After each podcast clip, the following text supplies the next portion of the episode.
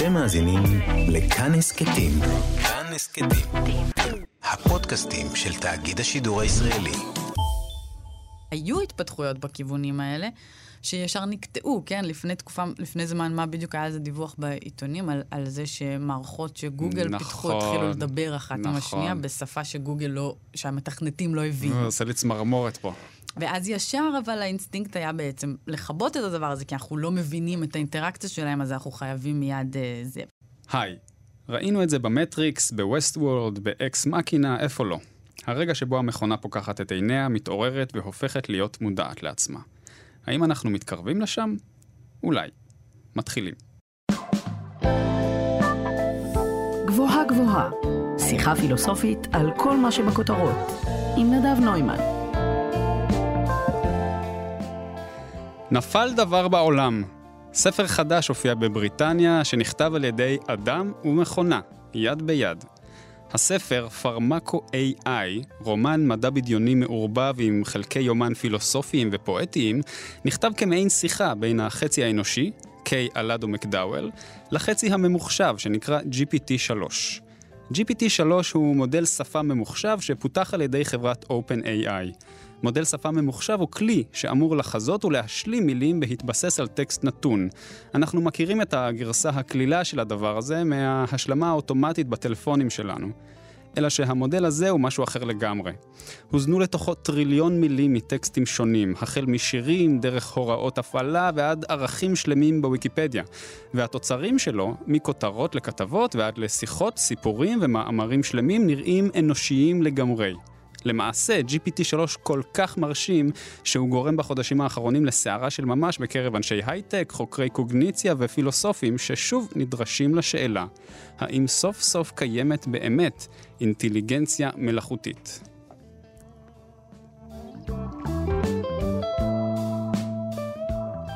אני נדב נוימן, אתן מאזינות ומאזינים לכאן תרבות, התוכנית גבוהה גבוהה, שבה מדי שבוע אנחנו לוקחים נושא מהכותרות ומפרקים לו את הצורה הפילוסופית.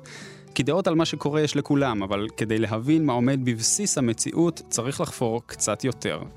והפעם בתוכנית, האם הרגע שהאנושות כל כך חוששת ממנו או מצפה לו, הגיע? האם למכונה יש תודעה?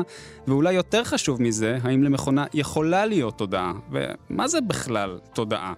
האם היא זהה לאינטליגנציה למשל? למזלי, אני לא צריך להסתבך לבד עם השאלות הקשות האלה, בשביל זה יושבת איתי היום באולפן מאיה רומן, דוקטורנטית במכון כהן באוניברסיטת תל אביב, שחוקרת את החיבור בין הפילוסופיה של המיינד לפילוסופיה של המדע. שלום מאיה. שלום נדב. טוב שבאת לפה. איזה כיף. אז uh, היום אנחנו ננסה להבין, קודם כל, מה זו תודעה בכלל, איך חוקרים אותה, איך מנסים להבין היום מה, מה זה הדבר הזה, ואחר כך גם נחזור ל-GPT-3 ונשאל את השאלות האולי קצת יותר מלחיצות.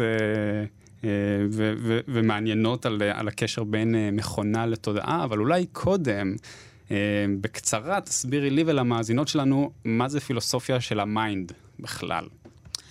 אז פילוסופיה של המיינד אה, זה בעצם תחום פילוסופי מאוד מאוד עתיק יומין, אולי אחד מהכי עתיקים שיש. Mm-hmm. אה, והוא מתחיל כבר בעת העתיקה, כן, עם אריסטו ואפלטון, ובעצם איזושהי תהייה על הדרך שבה אנחנו חושבים. Mm-hmm. ומה זה הדבר הזה שחושב, העצמי שאני מרגישה שהוא חושב. מה זה ה substance הזה, כאילו, מה... בדיוק. כן. מה, מה זה הדבר הזה ש, שנותן לי את ההרגשה שיש אני שיושבת פה ועכשיו מדברת איתך וחושבת מה להגיד, ו- mm-hmm. ו- ויש לי ידע בראש שהוא שונה מהידע שיש לך בראש, ואיך הדבר הזה מתאפשר. אה, ולאורך השנים התחום הזה אה, היה תחום פילוסופי שהלך וגדל. אוקיי. אחד מהעיסוקים המרכזיים שלו היה מה שנקרא ה-mind-body problem, זאת אומרת, הבעיה של... גוף ונפש, אם אנחנו רוצים... מה זה, מה זה הבעיה הזאת? כאילו, זו תוכנית שלמה, מה היא הבעיה הזאת? אבל אולי בכמה מילים, הבעיה של ה... אז לב הבעיה היא בעצם שנראה שיש שני סוגים מאוד שונים של דברים, כן? שיש איזשהו הבדל מאוד גדול בין הנפש שלי והדרך שבה אני מרגישה mm-hmm. כבן אדם שהוא... חווה את העולם, ו- וחווה את העולם באופן רציף, mm-hmm. שרואה עולם שיש בו צבע ו- ו- ו- ונוגע בדברים וכן הלאה, לבין העולם כפי שאנחנו מכירים אותו, כפי שהמדע מתאר אותו, אה, עולם שמורכב מדברים פיזיים דוממים. אה, שמשפיעים אחד על השני על ידי אינטראקציות מכניות.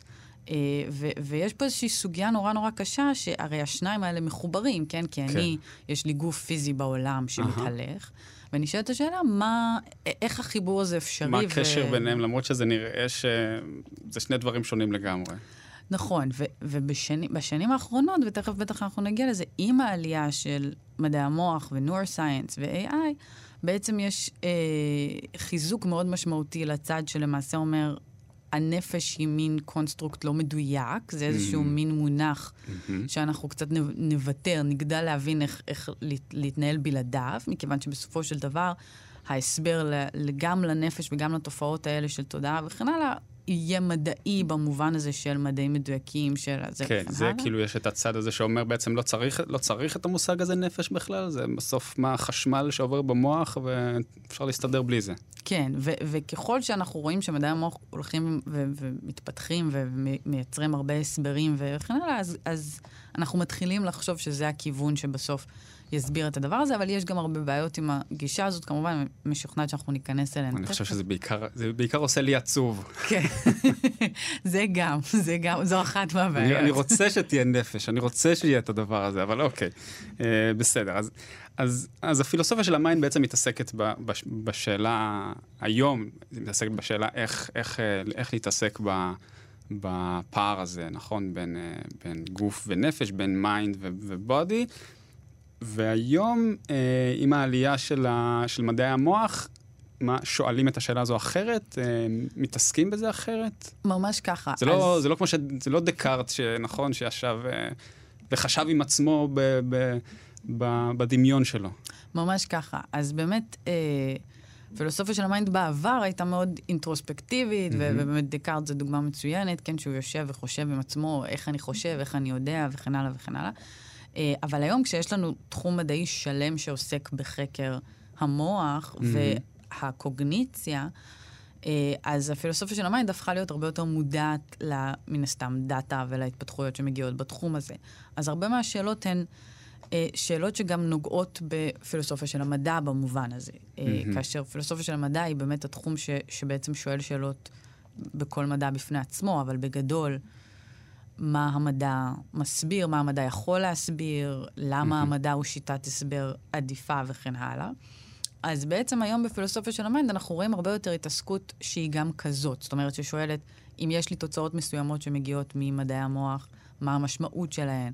האם הן באמת מסבירות את מה שהן אומרות שהן מסבירות? כלומר, אה, מה, כשאדם נכנס ל-MRI ואנחנו מסתכלים על אה, אה, מה קורה לו במוח בזמן שהוא חושב על המילה גלידה, אז מנסים מזה להסיק מסקנות לגבי מהי תודעה? למשל, זאת אומרת, אם אתה היום, אה, התחום היום של מדעי המוח הוא תחום מאוד מאוד אינטרדיסציפלינרי. זאת אומרת, הוא כולל בתוכו גם התפתחויות כמו, ש, כמו GPT-3, שבעצם מגיעות מהתחום של אינטליגנציה מלאכותית, mm-hmm. גם התפתחויות של פסיכולוגיה קוגניטיבית, שהם ניסויים שבאמת בודקים איך אתה מגיב כשאתה מבצע משימה מסוימת, גם אה, ניסויים שהם נוירוסיינטיסט, זאת אומרת שמנסים למפות נוירונים במוח ו- ואיזה אזורים במוח פעילים באיזה שלב. אה, גם תובנות פילוסופיות, גם תובנות אנתרופולוגיות, Mm. מכיוון שיש את הסוגיה הזאת של איך חברות שונות משפיעות על מעניין. התודעה שלי והמחשבה שלי. אה, וכל הדברים האלה, עוד לא ברור איך הם בדיוק מתחברים ביחד, כן? כי, כי, ו- וזה אחת השאלות הכי מעניינות בעיניי, וגם השאלה ש-GPT-3 בעצם מציב לנו. למשל, אם פיתחנו אינטליגנציה מלאכותית מאוד מאוד משוכללת, שאנחנו כבר, אה, נניח, כן, לא, לא יכולים להבחין בינה לבין אדם, כן. זה אומר שפיתחנו משהו עם תודעה? זה אומר שהבנו משהו משמעותי? אז, אז באמת, לשאלה הזאת אני רוצה שנגיע נגיע בהמשך, אבל אוקיי. אולי לפני זה, בטח. מה... היום עם כל ההתפתחויות, גם ב, ב, במחקר הפילוסופי וגם במדעי המוח, היום אם אני רוצה לשאול מהי תודעה, אני מניח שיש תשובות כמספר הפילוסופים שמתעסקים בזה, אבל אם אני אשאל אותך, מה המסקנה העיקרית היום אה, לגבי השאלה הזאת? מהי תודעה? האם, האם, וגם, האם כשאני אומר תודעה ואינטליגנציה, האם אני מתכוון לאותו דבר או לדברים שונים? אז קודם כל, תודעה ואינטליגנציה באמת הם שני דברים שונים מאוד. Uh, כשאנחנו מדברים על אינטליגנציה, בדרך כלל אנחנו מדברים על היכולת לפתור בעיות, היכולת uh, להתאים את עצמי לסביבה, mm-hmm. uh, ל- להתמודד עם איזושהי משימה מורכבת וכן הלאה. ו- ואז במובן הזה, uh, אין ספק של-GPT3 יש אינטליגנציה מלאכותית. כלומר, אינטליגנציה היא לא אני לא בהכרח צריך תודעה, whatever that means, בשביל שתהיה לי אינטליגנציה. נכון, מכאן בכלל המונח אינטליגנציה מלאכותית. זאת אומרת, mm-hmm. במובן הזה, כן, מחשב יכול להיות אינטליגנטי, חתול יכול להיות אינטליגנטי, כי הם מבצעים פעולות שהן מצביעות על כך שיש להם איזושהי יכולת problem solving. Mm-hmm. Uh, תודעה, לעומת זאת, היא סוגיה אחרת, uh, והיא מוגדרת בצורה מאוד שונה על ידי אנשים שונים. אני, uh, אחת ההגדרות שאני יותר מתחברת אליהן, ובעיניי מאוד עוזרת להבין, זה הסוגיה של נקודת מבט אה, על העולם. זאת אומרת, אה, אם נסתכל על אחת ההגדרות הקלאסיות של המונח, זה ההגדרה של תומאס נייגל מ-1974, המאמר המפורסם שלו, What is it like to be a bat? Uh-huh. איך זה מרגיש להיות עטלף. אז מה שהוא אומר שם זה, יש משהו, יש דרך ספציפית שבה זה מרגיש להיות עטלף. והכוונה היא בעצם שהעובדה שעטלף יש לו... קלט חושי שונה, יש לו סונאר, הוא, הוא עף, הוא רואה את העולם מנקודת מבט אחרת, אומרת שיש איזשהו דבר, איזשהו, ו- ואני מתרגמת לזה, איזושהי נקודת מבט. שמאפיינת את האטלף הספציפי הזה, ובאופן כללי mm-hmm. אל מול סוגים שונים של בעלי חיים. אה, והרגש הזה, או החוויה הזאת, היא התודעה. של אותו עטלף. זאת אומרת, התודעה שלי זה העובדה שיש איזושהי חוויה ספציפית שהיא What is it like to be מאיה. זאת אומרת, mm-hmm. חוויה ספציפית שאני יודעת איך היא מרגישה. ורק את יודעת איך היא מרגישה. אז זו שאלה, זו שאלה מאוד אה, זה, אבל, אבל כן, עקרונית, רק אני יודעת איך היא מרגישה. ופה אה, באמת יש, השיח המחקרי הוא עדיין מאוד בחיתוליו. Mm-hmm. בין היתר, יש הרבה חוקרים ש... תוהים האם זו בכלל שאלה מעניינת, כן? כאילו, למה לחקור דווקא את האספקט הזה של תודעה? האם זו שאלה מעניינת? אני רוצה לתלוש את השערות בהערות, ברור שזאת שאלה מעניינת. מעניינת במובן האמפירי, כן? מעניינת במובן של... מה, או, מה... האם, היא, האם היא מועילה למשהו? האם... האם נוכל, כן. מה היא תעזור לנו לגלות על העולם? Mm-hmm. Uh, עכשיו, זה גם, זה קשור להתפתחות של התחום, כן? אם אנחנו קצת מסתכלים על איך מדעי המוח מתפתחים, אז הרי נכון, אם בהתחלה הייתה לנו פילוסופיה של ה mind, ודקארט יושב וחושב עם עצמו איך הוא חושב וכן הלאה, אז בהמשך אה, יש את ההתפתחות של הפסיכולוגיה, שהיא mm. מין כאילו דבר ראשון שיוצא מתוך פילוסופיה של ה mind ונהיה קצת יותר אמפירי. אמפירי, כן. בדיוק.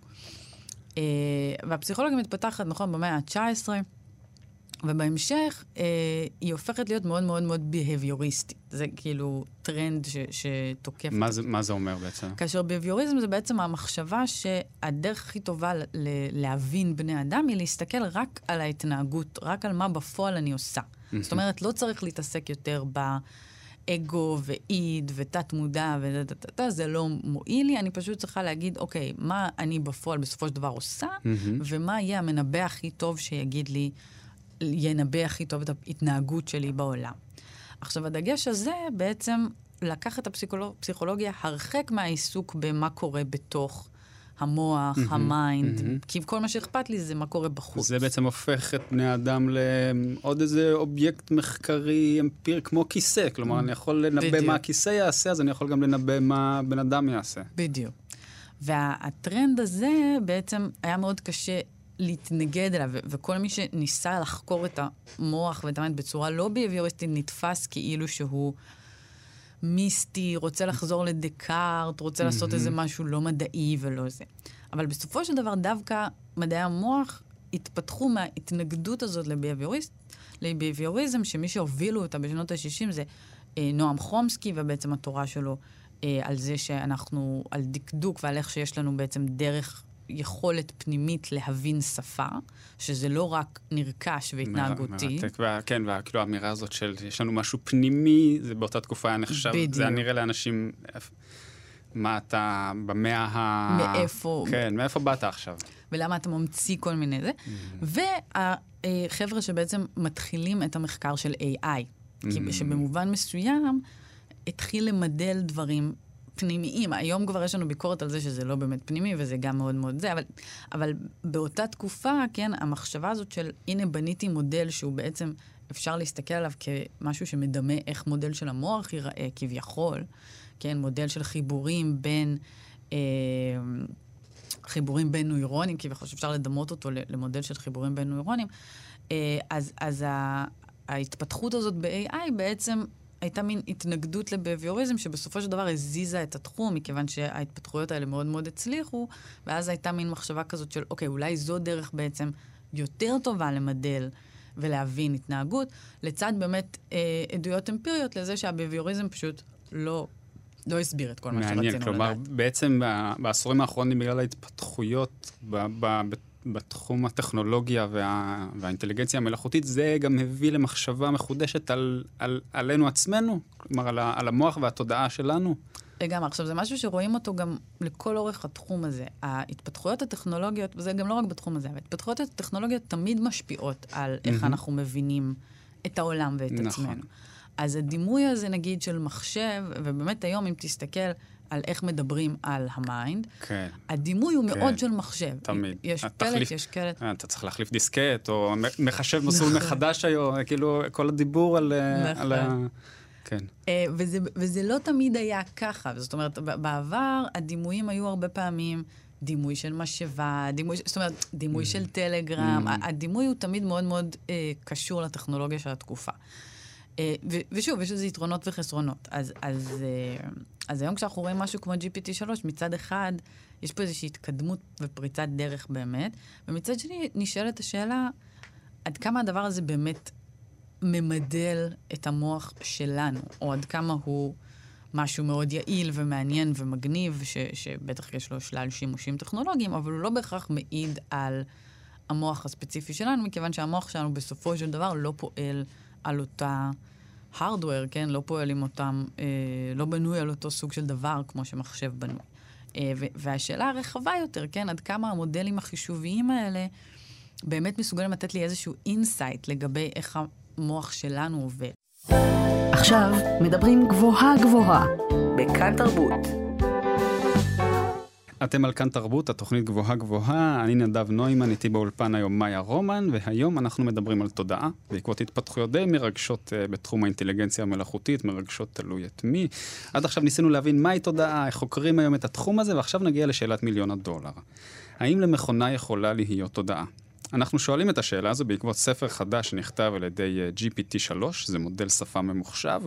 ל-GPT-3 הוזנו כל פעם טקסטים באורך של כמה מאות מילים, והוא המשיך משם, ככה נכתב הספר הזה. עכשיו, לפני אה, שנשאל אה, מה זה אומר, אולי אני אקריא קטע קצר מהספר הזה, תרגם את זה בועז לביא, את הקטע הספציפי הזה, זה הולך ככה. זה, זה אחרי שהסופרים שה, שהוא כתב איתם האזינו איזשהו טקסט, וזה ההתכתבות של, של GPT-3 איתם. צעד משמעותי ראשון לקראת הבנתו של נתיב הרעל כחיפוש אחר תרופה לרעליה של הסביבה האנושית, הוא בהתבוננות על האופן שבו בא לידי ביטוי נתיב הרעל בתולדות השימוש בצמחים בקרב תרבויות ילידים. מכאן נוכל לפתח מסגרת מושגית לביטויו של נתיב הרעל במערב. השלב הבא הוא תיאור התנאים הכלליים שבהם מבנה זה מופיע. זוהי בעיה מורכבת של הטמעה מרחבית. הטמעה מרחבית היא תהליך שבו מוצב הנושא בלב סביבה מובנית. זהו תהליך שבו מתמקם בעל חיים בסביבתו, מעין תרגום של אובייקט לסובייקט. לדוגמה, הזבוב ממוקם ברשת העכביש, העכביש גם הוא ברשת, והרשת ממוקמת בסביבתה. נתיב הרעל הוא תרגום של אובייקט לסובייקט בתחום התודעה. האובייקט הוא סביבה רעילה העומדת בהתנגדותה למשמעות הסביבה האנושית. הסובייקט הוא צרכן הרעל, זולל הפטריה, הפסיכונאוט, מי שהולך בנתיב הרעל. אוקיי. Okay. זה נשמע, זה נשמע אה, מוזר ומעניין, אה, ולכן אני, א', כבר הזמנתי את הספר הזה, אני מאוד רוצה לקרוא אותו. Oh. עכשיו, יש עוד המון תוצרים נורא מעניינים של, של GPT-3 באינטרנט, אפילו פילוסופים כבר מתייחסים לזה, ויש איזה, יש אתר שבו כמה פילוסופים אה, של ה mind ושל השפה מתייחסים אה, ממש להתפתחויות ב-GPT3, והוא אפילו עונה להם שם. כלומר, יש איזה מין דו-שיח, הם אומרים דברים אה, על מה זה אומר להיות GPT3, האם יש לו אינטליגנציה, האם יש לו תודעה, ואז הוא עונה להם בתשובות פילוסופיות, זה ממש, כשאתה קורא את זה, או כשאת קוראת את זה, זה, את לא אומרת לעצמך, יש פה משהו? אמ, תראה, א', כן, יש פה משהו, יש פה משהו נורא נורא מרשים, כן? אבל קודם כל, זה גם משהו לא כזה חדש, אלא פשוט משהו הרבה יותר מתקדם, כן? זאת אומרת, איך ש-GPT-3 עובד, זה באמת אה, מודל של בעצם למידה אה, חופשית, בוא נגיד את זה ככה, במובן הזה שמזינים לו הרים והרים והרים של נתונים, אה, והוא לומד באמת לחזות או להרכיב משפטים, או רואה כאילו מה, מה, מה תדיר ומה, ומה פחות. אה, והמודלים האלה קיימים כבר כמה עשרות שנים, אבל באמת הייחודיות של GPT-3 זה המורכבות שהוא מסוגל לבטא וכמות הנתונים שהזינו לו וכן הלאה. ואז כתוצאה מזה הוא באמת עושה דברים נורא מרשימים. בעיניי, נגיד, אחד הדברים המרשימים שהוא עושה זה ממש להיות מסוגל לתכנת. אה, לתכנת מח- מחשב, זאת אומרת, לתכנת תוכניות אחרות. הוא אפילו אה, מתכנת, אה, אה, אני מבין כבר, מודלים אה, של למידה עצמאית, כלומר, זה, זה, הוא כבר יכול מין לשכפל את עצמו באיזשהו באיזשהו מובן. אופן, כן. אה, שזה קצת קריפי כבר. נכון. ועדיין, אה, אני חושבת שיש פה גבול מסוים שעוד לא חצינו אותו, ואנחנו גם לא כל כך בסכנה של לחצות אותו, כי הוא לא טכנולוגי בעיניי, אלא, אלא נמצא במקום אחר. אז זו, אז זו, זו באמת נקודה, אז למה? כאילו מה, את אומרת, מבחינה טכנולוגית, את אומרת GPT-3 זה עוד אה, שדרוג של משהו כבר קיים, אבל יש איזה משהו שחסר שם כדי שבאמת נתרגש מזה? מבחינתי כן, כי אה, למשל, כשדיברנו על מהי תודעה, כן, אז הסוגיה הזאת של נקודת מבט ספציפית, אצלי היא גם מתקשרת, אה, זאת אומרת, תודעה הרי זה משהו שיש להרבה מאוד סוגים של דברים, לא רק לבני אדם נניח, כן, גם לתולעים יכול להיות שיש אה, תודעה, ויש היום הרחבה של המונח, ואנחנו מבינים שיש יותר ויותר, נגיד, בעלי חיים שיש להם אה, תודעה, ושאנחנו רוצים להגדיר שיש להם תודעה. אה, אבל בעיניי, לזהות משהו כבעל תודעה, דורש באמת שיהיה לו איזשהו מיקום סובייקטיבי בעולם, איזושהי, מה שאמרנו, נקודת מבט על העולם שהיא רק שלו. אז קודם כל, כשאנחנו שואלים את עצמנו, האם יש את זה ל-GPT-3, אה, אני חושבת שהתשובה היא עדיין בבירור לא. זאת אומרת, אה, GPT-3, נקודת המבט שלו על העולם, היא בעצם סטטיסטיקה של הדברים שהוא... מה אה, שאנחנו בעצם מאכילים אותו. כן. כאילו. עכשיו, יש מי שיטענו, ו- ואפשר יהיה להתווכח על זה, שגם בני אדם הם פשוט מין אה. סטטיסטיקה של מה שהאכלנו אותם. אה, וזה, וזה בדיוק מתקשר פה למה שאמרנו בהתחלה, כן, הסוגיה הזאת. אם אנחנו באמת מאוד רדוקטיביים, זאת אומרת, חושבים שבסוף נסביר את כל הנפש וכו' על בסיס אינטראקציות מכניות וכן הלאה. אז באמת בסופו של דבר אנחנו נישאר עם איזה שהם בני אדם שהם GPT-3, שהם מין מיקס של הדברים שהם נחשפו אליהם בסביבתם. אז, אז, אז אולי פה באמת אה, ת, תתני לנו איזה תקציר של הוויכוח ה- הקלאסי בתחום הזה בין שני פילוסופים, נכון? שאומרים בדיוק בעצם נכון. את, את הוויכוח הזה. נכון, אז בעצם אה, הוויכוח הקלאסי של body problem, עוד מלפני שזה נכנס לתוך מהמם. מדעי המוח, אבל היום פשוט זה, אנחנו רואים סוג של את אותו ויכוח בתוך העולם של מדעי המוח, הוא הסוגיה הזאת של באמת, האם אנחנו מסוגלים לעשות רדוקציה של התודעה שלנו, של הנפש שלנו וכן הלאה, לאמיתות של הפיזיקה, של הביולוגיה, של האינטראקציה בין ישויות דוממות אה, באמצעים מכניים. אה, כאשר העמדה של, אה, למשל, דניאל דנט, שהוא באמת אה, אחד הפילוסופים הרדוקטיביים היותר אה, מובילים, היא כן, בסופו של דבר, כן. כל מה ש... כל היכולות הקוגניטיביות שלנו, כל הדברים האלה, בסוף אנחנו נהיה מסוגלים אה, לעשות להם רדוקציה אה, לכדי אינטראקציות מכניות בין נוירונים. כלומר, דניאל דנט אומר כל הדברים שאתם מתרגשים מהם, וזה, אתם חושבים שאתם אה, מאוהבים, מרגישים, אה, יש לכם נפש וזה, זה שטויות, זה הכל אה, חשמל... אה, הוא לא אומר זה שזורם שטויות, במוח. הוא אומר, אתה, אתה מרגיש את זה, אבל uh, בסוף ההסבר לכל הדברים האלה הוא האינטראקציות המכניות הפיזיות. אין, מהמם. אין אה, זה. לעומת מי שטוענים, ו- ודייוויד צ'למרס הוא הפילוסוף שבדרך כלל אה, נמצא בעמדה הזאת, אבל יש עוד איזה, שאי אפשר לבצע את הרדוקציה הזאת, כי למשל האמיתות הפסיכולוגיות בנוגע לבני אדם, אי אפשר לבצע להן רדוקציה. הן לא מתממשקות עם ההסברים האלה של דברים דוממים שהם באינטראקציה מכנית אחד עם השני. אה, ויש כל מיני סיבות לחשוב שזה נכון. עכשיו, למשל, כשאני אומרת שהדיון הזה הפך להיות דיון בתוך מדעי המוח, מהמם. אז ממש אנחנו יכולים לראות את זה, מכיוון שכמו שאמרנו, במדעי המוח יש אה, מיקס של כל מיני דיסציפלינות.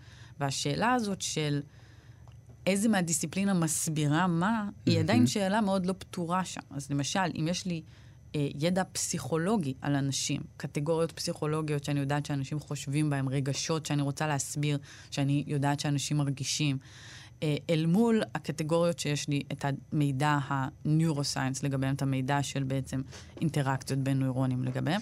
יש היום חוסר יכולת לתאם בין שני הקטגוריות הללו. Mm-hmm. והאתגר הזה הוא גם בין היתר שאלה של מהי הגישה שלנו, מהי העמדה שלנו בסופו של דבר לגבי השאלה הזאת. רק ככה אנחנו נדע האם אני רוצה לתת קדימות לקטגוריות הפסיכולוגיות שלי, אפילו שהן לא תואמות את הדאטה שהיום אנחנו מקבלים אה, מניסויים של FMRI וכן הלאה, או האם אני אומרת, אני צריכה לוותר על קטגוריות פסיכולוגיות כמו היכולת לחוש בושה, היכולת אה, לחוש אשמה, שהן כל מיני אה, יכולות רגשיות מורכבות וחשובות, שלא ברור לנו עדיין איך אנחנו מבצעים רדוקציה שלהן לתוך הדאטה אה, שאנחנו מקבלים כשאנחנו חוקרים את המוח.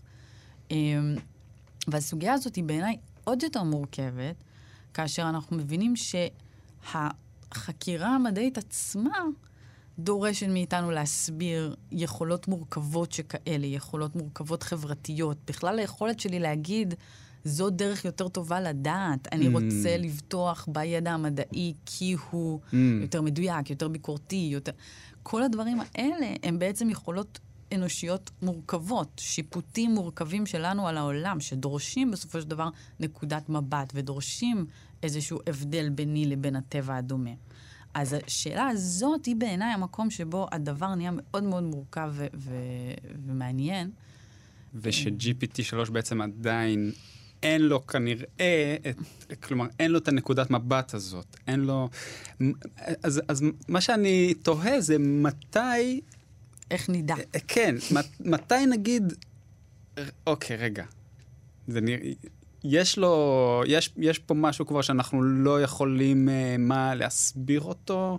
כלומר, מה, מהו השלב שבו, שבו אתה מסתכל על ישות ואתה אומר, אה, יש כאן איזה, יש כאן משהו שאנחנו לא מסוגלים להסביר. תראה, השאלה הזאת היא נורא מורכבת באיזשהו אופן, כי אנחנו עדיין לא יודעים אותה גם בנוגע לבני אדם, כן? זה מה שנקרא the problem of other minds. אני כן, לא אני באמת... יכול, אני יכול להסתכל עלייך, ואני אומר, איך, איך, אני יכול, לד- אין לי, איך אני יכול לדעת שיש לך תודעה? כאילו, יכול להיות שאת... אה, בדיוק. מחשב בתוך הראש שלך ו... ואת עובדת עליי. בדיוק, אז, אז, אז באמת זה משהו שקצת קשה לנו לדעת זה, ולכן כאילו המדד הוא באמת מבחן טורינג, זאת אומרת שמבחן טורינג זה, זה הסוגיה הזאת של מתי אני אטעה, האם, האם המחשב יכול... אה, מבחן זה לרמות כי- כאילו, אותי. המ- הרעיון הוא להעמיד אה, מאחורי אה, אה, קיר או משהו, אה, בן אדם ומחשב, ואתה אמור אה, לנהל שיחה עם כל אחד מהם, ואם אתה לא, יודע, אתה לא יודע להבדיל ביניהם, אז זה סימן שהמחשב, יש לו... הוא כבר לכל intents and purposes כן, בן אדם, כי כן. כאילו אין לי יכולת להבדיל. אז GPT 3 עושה את זה. נכון. אם, אם מבחן טורינג הוא המדע של, המדד שלנו, ללא ספק. אה, אבל אני לא בטוחה שמבחן טורינג הוא המדד שלנו, כי אני חושבת שיש הרבה מאוד דברים שמבחן טורינג לא בוחן עד הסוף, כן? היכולת שלי לרמות מישהו היא לא בהכרח מעידה על זה שיש לי אה, תודעה או קיום ממשי בעולם. כן, זה גם בכלל מעניין שכאילו המבחן הזה, זה קצת מעיד משהו על האנושיות שלנו, כאילו, אם, אתה, אם, אם אפשר לרמות, סימן. שאתה אנושי. בדיוק. אה, אני הייתי חושבת שלמשל, מדד מעניין אחד הוא היכולת, בין היתר, לא לעשות את מה שדורשים ממני לעשות. Mm, שכאן יש איזשהו משהו, כן? איך אני יודעת, סתם, נגיד, איך אנחנו, איך אנחנו מסתכלים על תהליך ההתבגרות של ילדים, כן? Mm-hmm. ילדים, נגיד, זו דוגמה נורא מעניינת בדבר הזה, כי הם מן הסתם מודעים, אבל בהתחלה אנחנו חושבים עליהם כמודעים קצת פחות, נכון? זאת אומרת, Mm-hmm. כש, כשיש לנו תינוק, אז, אז הוא לא מודע באותה צורה שאני נכון. כאדם בוגר מודע. מה התהליך שהם עוברים? בין היתר הוא התהליך הזה של האינדיבידואציה, ספרציה, זאת אומרת, היכולת להתחיל להפריד, התהליך שאנחנו מאוד שונאים, שידוע כגיל ההתבגרות, כן, היכולת הזאת לצאת נגד ההורים כן. ו- ולייצר איזשהו קיום ממשי. עכשיו, זה משהו שאינטליגנציה מלאכותית, יש פה בעיה מובנית ביכולת שלה לעשות את זה. כי, כי אנחנו מפתחים אינטליגנציה מלאכותית על ידי זה שאנחנו בעצם נותנים את הפרמטרים ואומרים לאינטליגנציה מלאכותית, תפעלי ככה, ככה תלמדי, ככה תעשי. כלומר, מה שאני ו- מחכה לו בעצם זה כשאני... זה שהמכונה תפסיק לקבל אה, פקודות, הוראות, ותתחיל בעצמה מה, לתהות, אה, אולי צריך לעשות משהו אחר, ופה יש הרי... וזה הפחד אה, הגדול גם. בדיוק, ופה יש משהו שהוא לא באינטרס שלנו כבני אדם, בוא נגיד את זה ככה, וככל הנראה אנחנו גם לא עושים אותו. זאת אומרת, עכשיו, היו התפתחויות בכיוונים האלה, שישר נקטעו, כן? לפני תקופה, לפני זמן מה בדיוק היה איזה דיווח בעיתונים על, על זה שמערכות שגוגל נכון, פיתחו התחילו לדבר אחת נכון. עם השנייה בשפה שגוגל לא, שהמתכנתים לא הבינו. זה עושה לי צמרמורת פה. ואז ישר, אבל האינסטינקט היה בעצם לכבות את הדבר הזה, כי אנחנו לא מבינים את האינטראקציה שלהם, אז אנחנו חייבים מיד אה, זה. וזה בין היתר בגלל ההשקפה שיש לנו על מה התפקיד של... אה, כן, אסימוב ניסח את, החוקים האלה, נכון? בדיוק. שהמכונה לא תעשה מה ש... אני לא, לא זוכר אותם בדיוק עכשיו, אבל הרעיון הוא שהמכונה לא תעשה מה שאנחנו לא... משהו. שיוצא נגד, נגד ה... הדירקטיב שאנחנו כן. זה, ושלא תפגע לעולם בבני אדם, ושפועלת תחת חוקים בסיסיים שהיא לא יכולה להפר אותם, ויהי מה. עכשיו, שוב, זה במהות של איך אנחנו מייצרים אה, אינטליגנציה מלאכותית, מהסיבה שאנחנו מייצרים אותה למטרה מסוימת שאנחנו קובעים. אה, ובמובן הזה, זה איזשהו הבדל שבעיניי הוא נורא נורא מהותי, ולא ברור, לא אם, אם אנחנו רוצים לעבור אותו, ולא כיצד אנחנו יכולים לעבור אותו. אה, וכל זה מבלי להיכנס באמת לסוגיות היותר מעמיקות של אה, העובדה שהמוח פשוט עובד בצורות שהן ככל הנראה מאוד שונות מאיך שכרגע האינטליגנציה מלאכותית. אז זה גם משהו שהייתי, שהייתי רוצה להעלות. האם בשביל אה, שתהיה אינטליגנציה מלאכותית אה, כללית, מה שנקרא, אינטליגנציה מלאכותית אמיתית, כאילו שהיא באמת אה, מודעת, אה, ואו, ועוד יותר, בשביל שלמחשב יהיה תודעה, האם אנחנו צריכים להבין מה זה תודעה, או מהי אינטליגנציה לעומק? כי למשל, ציפור עפה בשמיים, אנחנו לא יודעים באמת איך זה עובד באופן העמוק ביותר, אבל אנחנו כן מטיסים מטוסים. כלומר, האם אפשר לחקות תודעה בלי להבין מהי תודעה? שאלה מעניינת. Um, בעיניי, שוב, ההגדרה של תודעה היא קצת לא ממש מאפשרת את הדבר הזה. כי, כי תודעה היא באיזשהו אופן הגדרה אנושית, ובאיזשהו אופן תלויה בהכרה שלך. זאת אומרת, אה, זה מתקשר גם לשאלה, למשל, סתם, האם יכולה להיות תודעה של אדם שחי בנפרד מכאילו כל יתר בני האדם וכל יתר, לא יודעת מה, החיות והדברים. Uh, זאת אומרת, האם התודעה היא uh, רובינזון קרוזואית, לצורך העניין. Uh, כשאני בגישה של לא. זאת אומרת, שהיכולת שלי לפתח תודעה דורשת איזושהי מין יכולת לשים את עצמי מול משהו אחר. אה, וזה כמובן לא הגישה שלי, זו גישה של הגל, זו גישה של... זאת אומרת, זו גישה ש, שאומרת שההתפתחות של התודעה שלנו היא תמיד כלעומת תודעה נוספת, או כלעומת העולם, או כלעומת ההיווכחות הזאת שיש לי מיקום, כן? וזה גם משהו שאנחנו רואים בתהליך ההתפתחות של אה, תינוקות או של אה, זה. זאת אומרת, התובנה הזאת שאני נפרד מאימא שלי, שאם אני רוצה לעשות משהו הוא לא בהכרח יקרה, שהעולם לא אה, שש למרותי בהכרח, ו- ואני צריך להתאים את התפיסת מציאות שלי אל העולם. מהמם. דרך אגב, למשל, אחד החוקרים המעניינים בעיניי היום במדעי המוח, אה, אה, נורת'ופ, ג'ורג' נורת'ופ, אומר למשל אה, שמה שבעיניו מגדיר תודעה, זה בדיוק ההתממשקות הזאת בין, והוא לא מדבר במונחים של mind, הוא אומר, ההתממשקות בין מוח ועולם, זה מה שמגדיר תודעה. זאת אומרת, המוח שלי שמכוונן את עצמו אל המציאות של הסביבה שסביבנו, ושכל הזמן צריך להתאים את עצמו לקלט שהוא מקבל מהסביבה וכן הלאה וכן הלאה. וזה קצת מן הסתם יותר עמוק ממה שאני אומרת פה בשתי שניות, אבל, אמ, אבל הנקודה היא שזה תמיד קשור במיצוב שלי מול עולם, ואני אוסיף על נורטוב גם במיצוב של מי, שלי מול חברה ומול נורמות ומול כאילו הקבוצה שדרכה אני מתפתחת ודרכה אני לומדת על העולם. אוקיי? עכשיו, שזה בדיוק הדבר שכרגע לפחות לא נמצא כשאנחנו חושבים על תודעה מלאכותית. אנחנו לא מפתחים קבוצה של מחשבים יחד, ולוקחים אותם לבית הספר לתודעות מלאכותיות יחד, ואומרים להם, הנה, כל אחד מכם, אתה תלמד את זה ואתה תלמד את זה, ואז תדברו ביניכם ותבינו מה הוא למד ומה אתה למדת. בין היתר, שוב, כי אנחנו לא רוצים תהליכים שאנחנו לא מבינים אותם. מהמם. מתוך פחד, אה, לא יודעת אם הוא מבוסס או לא. אה, אבל בעיניי, אלה התהליכים שבסופו של דבר אנחנו טוענים שמייצרים תודעה או שאחראים לתודעה. זה העובדה שאני, יש לי מיקום ספציפי בעולם, ושוב, תודעה זה לא משהו שהוא מוגבל לבני אדם. תודעה, אנחנו יודעים, יש גם, אנחנו טוענים, יש גם לחתולים, יש גם לכלבים, אבל זה בין היתר מכיוון שהם במיקום ספציפי אל מול העולם. והשאלה היא, האם אנחנו מסוגלים לתת את זה לתודעה, לאינטליגנציה מלאכותית, אה, את היכולת הזאת להבין מה המיקום שלה ביחד לעולם, ושזה בין היתר אומר לא להיות חשופה רק לפקודות מלמעלה, אלא ממש להיות באיזושהי מין אינטראקציה בעולם. עכשיו, הגישות הלא רדוקטיביות, כן, לצורך העניין, לתודעה או לייצור של אינטליגנציה מלאכותית, זה סוג של האתגר שהם מביאים לתוך מדעי המוח. למשל, אה, הצורך לייצר אה, תודעה שהיא embodied. mm-hmm, או תודעה mm-hmm. שהיא extended, זאת אומרת שהן בקשר בעולם, שהן קשורות לגוף שיכול לבצע דברים בעולם. אז יש למשל מדעני מוח מסוימים שממש אומרים, כדי לייצר אינטליגנציה מלאכותית עם תודעה, היא חייבת להיות בתוך גוף, רובוט. מין, כן, איזשהו גוף, משהו שיש לו פלא, קלט חושי במובן מסוים. שמסוגל לזה. עכשיו שוב, במובנים מסוימים יכול להיות שאלה מגבלות שנובעות מ... המגבלות של המוח שלנו, שרגיל לחשוב על תודעה במונחים שקיימים mm. עד עכשיו.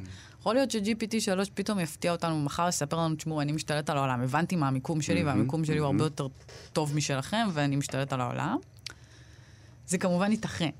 ובעיניי זה גם יהיה ההוכחה, כן? כאשר הוא יבצע משהו שאנחנו לא סתם לא מצפים שהוא יעשה, כמו לכתוב ספר, אלא ממש לא רוצים שהוא יעשה. אה-הא. כשיש לו מטרות משלו. יש, יש ב- לו... ב- בסרט, יש סרט אה, Her של, אה, בדיוק. של ספייק... אה, ג'ונס. ספייק ג'ונס, שפתאום, כלומר, היא עוברת שם כמה, זה, זה אינטליגנציה מלאכותית uh, שהיא עוברת כמה שלבים, ובסוף היא כאילו פורחת uh, הלאה, היא כבר... אנחנו כבר לא מסוגלים להבין את, ה... את המקום שבו היא נמצאת, אז באמת אני אשאל אותך לסיום, לפני שאנחנו מסיימים, את חושבת שיום אחד אה, המכונה תפקח את עיניה ככה? יהיה איזה, יהיה איזה רגע כזה? אני חושבת ש... שזה יכול לקרות, אנחנו עוד מאוד מאוד רחוקים משם. אני חושבת שכדי שזה יקרה, אנחנו צריכים ללמוד דרך אחרת לייצר אינטליגנציה מלאכותית, שהיא ממש מתייחסת אליה ושמה אותה במקום דומה לאיך שאנחנו מתייחסים אחד לשני, ולא להפך. זאת אומרת, אני חושבת שיש, הטרנד כיום, אה, בהרבה מהתחומים הללו, הוא לנסות להבין אותנו על בסיס המחשב, mm-hmm. ובמובן מסוים, זה קצת מוריד את כולנו ללהיות קצת פחות ממה שאנחנו, להיות קצת פחות מודעים וקצת פחות מעניינים וקצת... אל מול, לדעתי, הכיוון שאומר, בואו נעשה הפוך, בואו נתייחס mm-hmm. אל המכונות שאנחנו מפתחים כבני אדם, mm. ואז אולי נצליח לייצר באמת מכונה שהיא מודעת ברמה שבני אדם מודעים. אבל זה דורש ממש שינוי מאוד מאוד מעמיק באיך שאנחנו מפתחים את המערכות האלה ואיך שאנחנו חושבים על התפקיד שלהם, שבהרבה מובנים הוא גם לא בהכרח... כן, המערכות האלה מפותחות בין היתר לא בשביל לשפוך אור על התודעה שלנו, אלא בשביל לבצע אה, תפקידים מאוד אה, ברורים, טכנולוגיים, יישומיים, שיש להם אה, יכולת לייצר כסף בעולם. זאת אומרת, יש סיבה שמפתחים אותן. אה, והסיבה הזאת היא לא בהכרח להבין אותנו כבני אדם mm-hmm, שלמים. Mm-hmm. לכן אני חושבת שהכיוון הנוכחי הוא לדעתי, ואני לא מדענית מוח, אבל מהרמה הפילוסופית קצת פחות מבטיח, אה, ואני חושבת שהכיוון ש... ומתחילים לחקור אותו במקומות מסוימים, שיותר מעניין הוא באמת הניסיון הזה להגיד, מה היה קורה, שוב, כמו ב-her, כמו בהרבה סרטים, מה היה קורה אם היינו מייצרים תודעה שבאמת היינו מתייחסים אליה כמו שאנחנו מתייחסים לבני אדם, מגדלים אותה, mm-hmm, מלמדים mm-hmm, אותה, אוהבים אותה, mm-hmm. לא יודעת מה.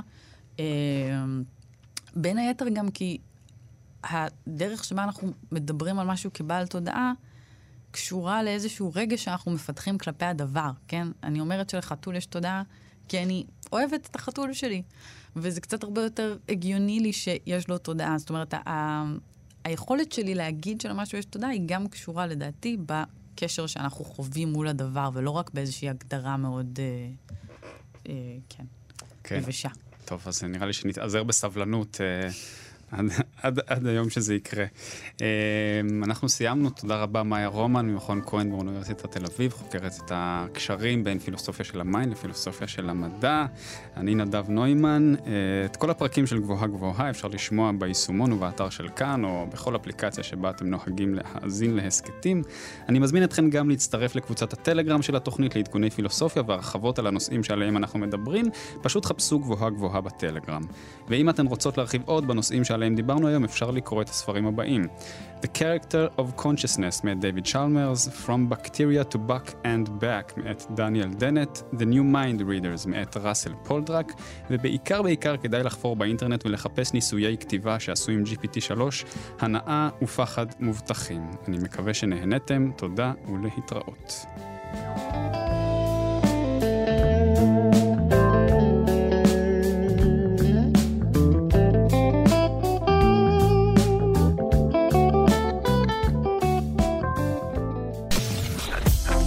מאזינים לכאן הסכתים.